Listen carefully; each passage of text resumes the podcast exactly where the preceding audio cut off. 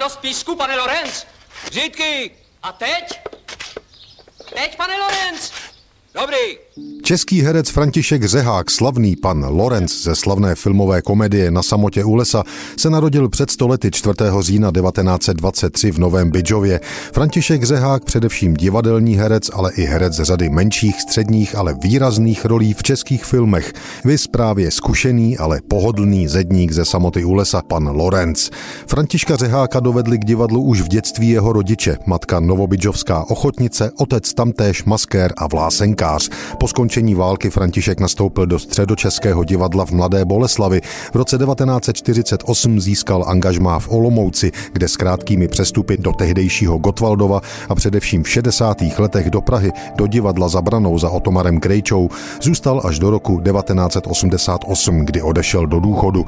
Pak František Řehák ještě v letech devatenáct set devadesát a devadesát jedna hostoval v Pražském divadle na Vinohradech.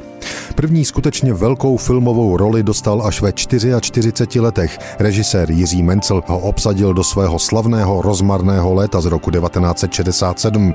František Řehák zaujal svým stvárněním postavy Abého. Poté už šel ve filmu z role do role. Vesměs to nebyly hlavní figury, ale jeho pojetí jim zajistilo pozornost publika.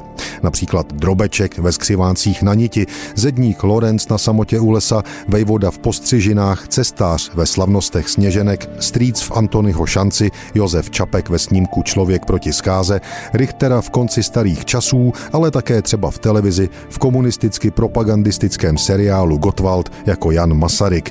Během svého profesního života František Řehák stihnul stovky rolí v divadle, filmu i televizi.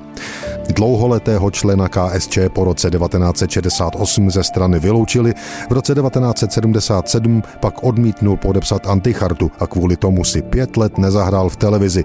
František Řehák se narodil čtvrtého října devatenáct set dvacet tři, zemřel dvacátého osmého června dva tisíce sedmnáct ve věku devadesáti tří let.